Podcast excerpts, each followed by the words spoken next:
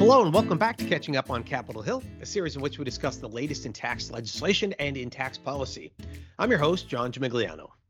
Well, it's been a little slow on Capitol Hill this fall. With Congress gone since September in full campaign mode, we haven't had much new to talk about, but that doesn't mean we haven't been talking. Because the thing that everybody wants to know, and the thing we're going to discuss today is are we going to get a tax extenders bill after the midterm elections? And even more specifically, people want to know whether 174, the R&E expensing rule, is going to be reinstated back to January 1 of 2022. Of course, we don't know the answer to these excellent questions, but that won't stop us from talking about them anyway.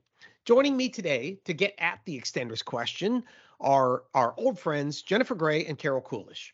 Jennifer, Carol, thanks for joining. And Carol, my first question is for you. Let's put aside tax for the moment.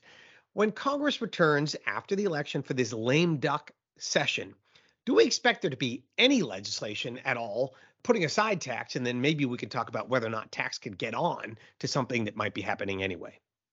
Thanks, John. I think it's highly likely we're going to see legislation during the lame duck. The number one thing on the agenda is funding the government. Right now, we're operating under a continuing resolution. That continuing resolution expires on December 16th. So, unless they do something further, which would likely be another continuing resolution to some other date in the future, we would have a government shutdown. And that's something I think the Democrats are going to try to avoid. I think many Republicans will try to avoid it as well and just punt the ball down the road. The question is how far down the road they punt it. But that's going to be an issue that is front and center on the agenda. And then there's a lot of other issues that could come up, and some of them could be attached to the CR, some of them could be dealt on a standalone basis.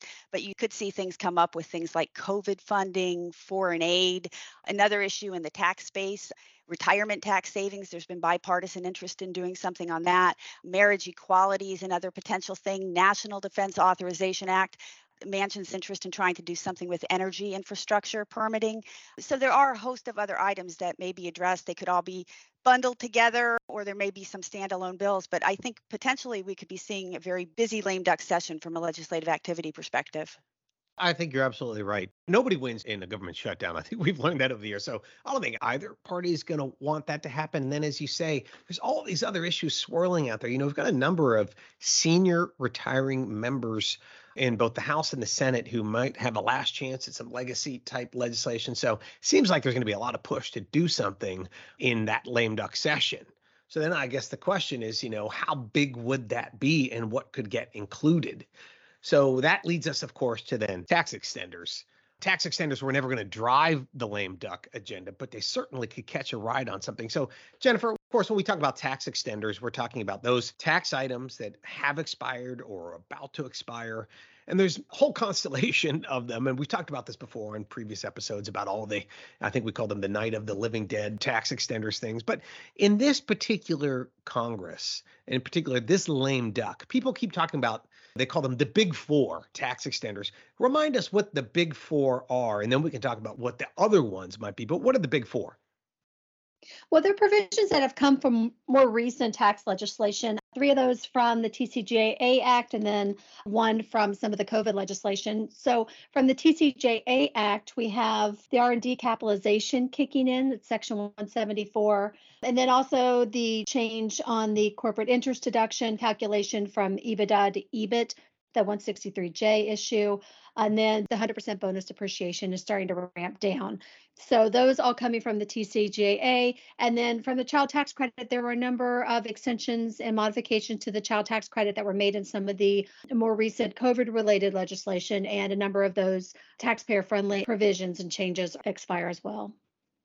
Interesting thing about them, though, Jennifer, right? Is we're already calling them extenders. Historically, our extenders to these things have been extended over and over and over. These haven't been yet. None of the four you mentioned, this would be their first go around at getting extended beyond their original sunset date.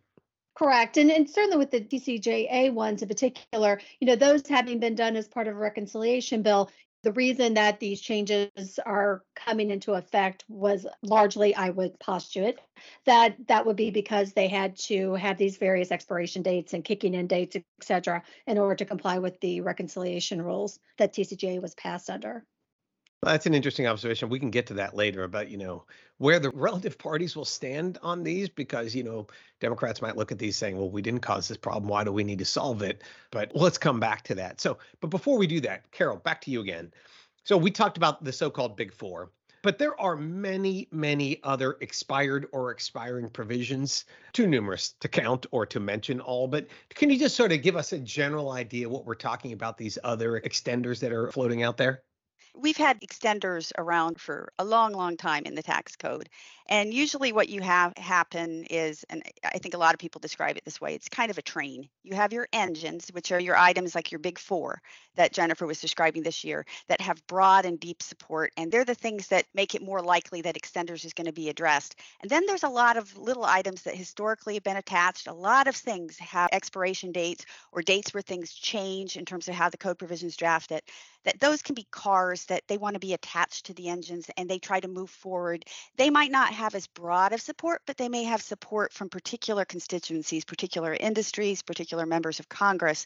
Now, some of those in the energy area that Democrats have been supportive of historically, some of those things were addressed largely through the legislation enacted last year, the so called Inflation Reduction Act. But there are others that have been around for a while. I'll just use one example because it's commonly used. There's the cost recovery provision relating to racehorses.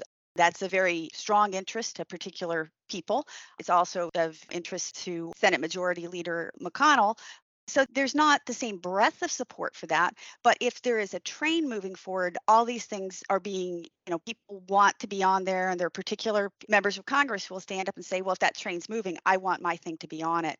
So you do have a bunch of those things floating around. I just used one as an example. There's quite a few others of them, or quite a number of other ones. And then I'll also say there's another clump of extenders, which are the kind of the down the road extenders that if Republicans take control of one or both chambers of Congress in the next year, they may try to address maybe through reconciliation legislation if they have both chambers and can manage all the procedural requirements of reconciliation and see what happens if they send a bill to the president. But those are things that in the TCJA, the individual tax provisions like the rate cuts from the TCJA that are set to expire at the end of 2025, they're not necessarily urgent to do things in the coming Congress, in this next Congress, but they are things where I think Republicans already in the House have indicated that if they take control of Congress, that's one of their thing on the agenda is to try to extend some of those favorable individual tax provisions that sunset under the uh, TCJA at the end of 2025. So yeah, there are a lot of other items out there. And one of the interesting things that you mentioned is this analogy, which is an excellent one of the train, right? You've got the engine pulling the boxcars. Boxcars probably couldn't move without themselves, but they contain something valuable to somebody. The engine has changed over the years, right? Once upon a time, it was the AMT patch for individuals. You know, that was the must-do thing that everybody else could get a ride on. And then that was kind of solved. Then it was the R&D credit, which of course was made permanent. And so these extenders have often relied upon something to pull them along. And the emergence of the big four, these new extenders that have not gone through this yet, are really important. Like 174, you know, that's a really important one. And some of these others may be as well, child tax credit and other things to get a deal done. So it's interesting to hear you talk about that analogy because while the engine has changed, kind of this dynamic of the box cars looking for a, a way to catch a ride has remained the same for these many, many years. All right. So, Jennifer, let's come back to now the various position of the negotiating parties when we get to this lame duck session. Talk about Republicans for a moment. When Republicans come to the table, what do you think their priorities are going to be in November-ish, December timeframe? I think they're largely going to be those three TCJA related provisions that we talked about, the R&D capitalization, corporate interest deductibility, and 100% bonus depreciation. I think those three will largely be their priorities. One thing that's interesting, and, and Carol may touch on this, but both sides have some interest, particularly in the R&D capitalization. It was part of the Build Back Better Act that passed the democratically controlled House back in the fall of 2021. And so I think it will be interesting. I think there's some posturing going on right now, trying to determine who's going to take the lead on that particular provision. That's such a good point. You have both sides pointing at each other saying, that one's yours that's not my ask, that's yours. You know, Democrats, of course, saying, yeah, it's a corporate tax cut. That's what you want, Republicans. And Republicans are saying, it was in your bill, right? Build back better. So, you know, that every Democratic member of the House or almost all voted for. So it's an interesting point. You know, in the end, that may be a joint ask before we move on to those other things. One other question for you, Jennifer. Carol mentioned the TCJA 2025 expiring provisions. I don't have any doubt in my mind Republicans are going to come back to those and say we need to address those and extend those. Do you agree it's premature though? That's not a November December 2022 issue though, right? We don't expect them to come to the table asking for those this year, do we? They may ask for them. I think the chances of them being a high priority or being completed realistically this year are quite low, as we've come to expect. Congress doesn't tend to deal with any of these expiring provisions until the very last minute. So the idea of them dealing with them a few years in advance seems probably overly optimistic at this point. Or maybe put differently, the asking price from Democrats is going to be so steep that it's just not going to be possible uh, in a deal this year. All right, Carol, to you then. So we talked about what Republicans may come to the table asking for. What do you think Democrats are going to come to the table if they do asking for in a year-end negotiation around extenders? Yeah, and let me just backtrack for one second. With the stuff that expires at the end of 2025, I think Democrats are supportive of extending the individual rate cuts, but for the lower and more middle income people, it's the higher income Fair brackets point. and some of the pass through stuff that I think that would be where the Democrats would have concerns. In terms of what the Democratic priorities are this time around, you know, I do agree with Jennifer. There are some Democrats who support some of the business extenders, particularly 174, but there's also some Democrats, I think, who look at the extenders package that historically has almost been rubber stamped by Congress. You know, we do these things when, you know, they come up from time to time, they become a crisis, we just do them. But I think there are some Democrats who look at them now and say, hey, you know, this is largely weighted historically towards business. And we really want to make sure we're helping people at the lower ends of the income scale, and particularly with the child credit, some of the more progressive Democrats in particular really think that's the thing that you really need to do, and that the package needs to be balanced between things that are helping individual people versus things aimed at businesses. And some of the Democrats, that is, I think, their number one priority is trying to get as much as they can in terms of the child credit, but knowing that at the end of the day, they're going to have to reach some sort of compromise because even the Democrats in their own reconciliation bill couldn't get an extension of as generous of a proposal as was in the 2021 COVID legislation. It's just it's costly. So there's going to have to be some negotiating there. But I think that's a very important priority for some of the Democrats and something that, you know, even though there's other Democrats who are also very supportive of the business tax breaks, I think there's some Democrats who say this is must do. We must have something that is helping the individuals in the lower or middle brackets.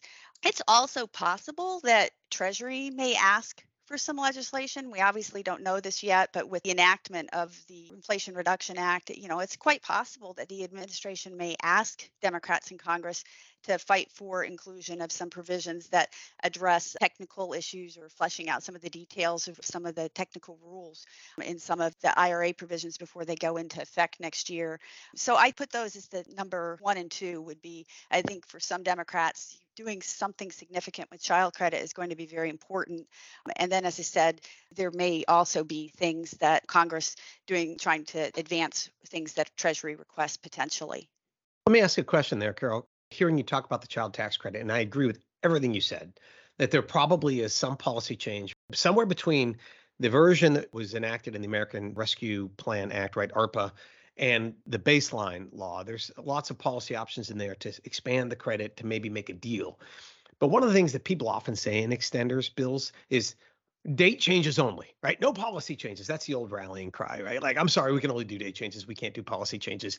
That, I guess, what Democrats would be talking about with the child credit could be viewed as a policy change, and we're trying to rewrite it. So I don't know. Do you think that that would make it a non-starter, or do you think where there's a will, there's a way, and both sides could say, in this instance, we're willing to allow for a policy change on the child tax credit to basically enable the rest of the bill? What do you think? Well, you can argue that it's a date change, but they're carving it back a little bit, and why should somebody object to moving a date forward but carving a provision back?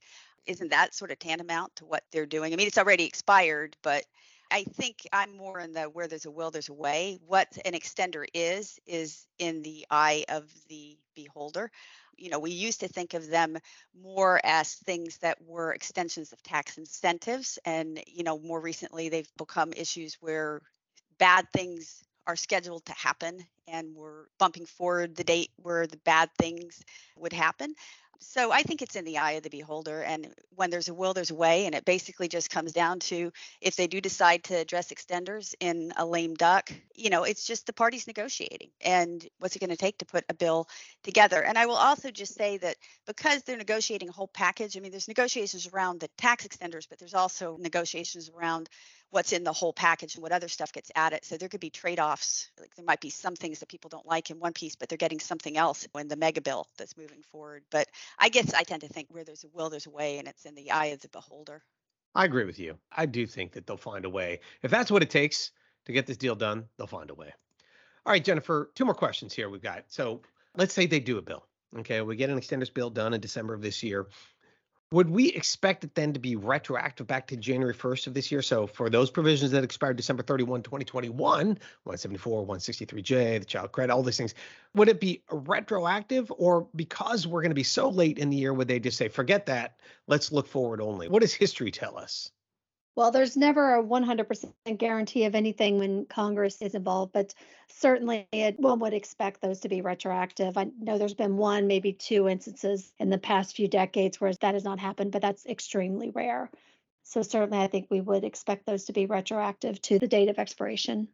I think that's right. I think the R&D credit once, maybe in the early 90s or something, got extended and but they left like a 6-month gap. That's really really rare. So I, the safe bet, but most importantly as you say Jennifer, we never know for sure. I guess the longer it goes on, the harder it gets to do retroactively, but I think you're right. They'll probably, you know, as long as they get it done this year, not leave a gap in those provisions.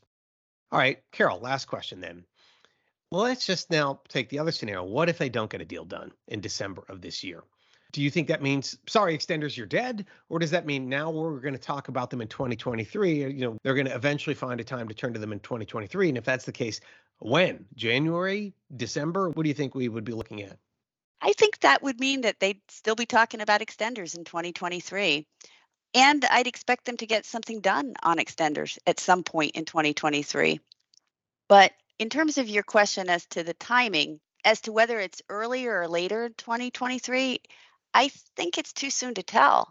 It could end up being an, an end of 23 bill, but it could also be earlier in the year. In my view, the odds are good that an extenders package will get added to some sort of bipartisan must pass legislation.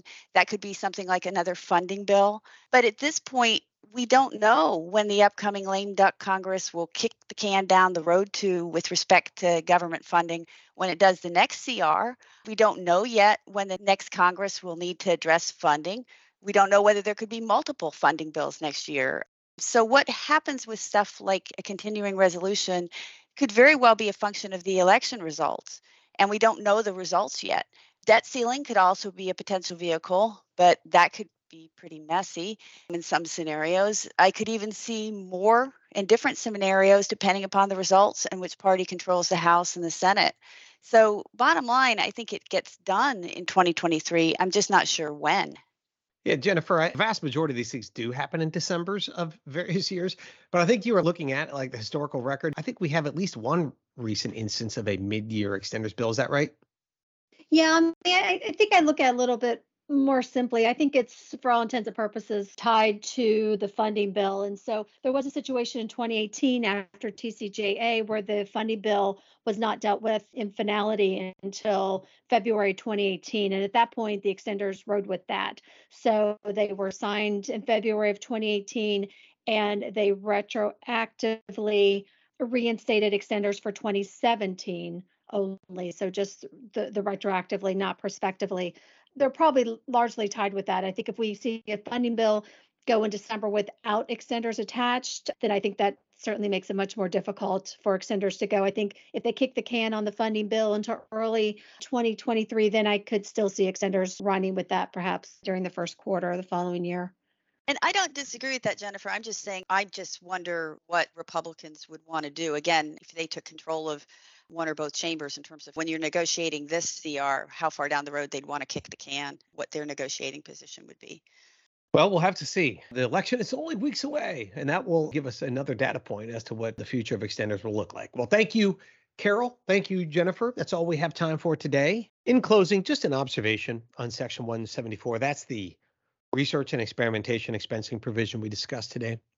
We've definitely spent most of our time this fall talking about that item, and it's pretty easily the single business provision with the broadest support. So the question we've gotten all year has been if there's an extenders bill, will 174 be in it? And you know, the more times I answer that question, and the more times I try and imagine how a lame duck session is going to go, the more I think we've been asking the wrong question or maybe asking the question backwards. Maybe the better question is this Can an extenders bill happen without Section 174? And to that, I increasingly think no, it seems unlikely. Section 174 has such broad and even bipartisan support that it's the first thing that may get negotiated on expired tax items. And if that negotiation falls apart, well, then Congress could very well just take a pass on all the other expired and expiring items as well. Look, I don't know if you'll see that observation as good news or as bad news, but if you are one of those people lying awake at night, wondering what the depreciation period is going to be for your racehorse, well, the answer to that may well depend on whether Congress can strike a deal in other distant corners of the tax code. With that, thanks again for tuning in to Catching Up on Capitol Hill. Please don't forget to submit your questions, your comments, and suggestions to our inbox. Take care, and I do hope to see you soon.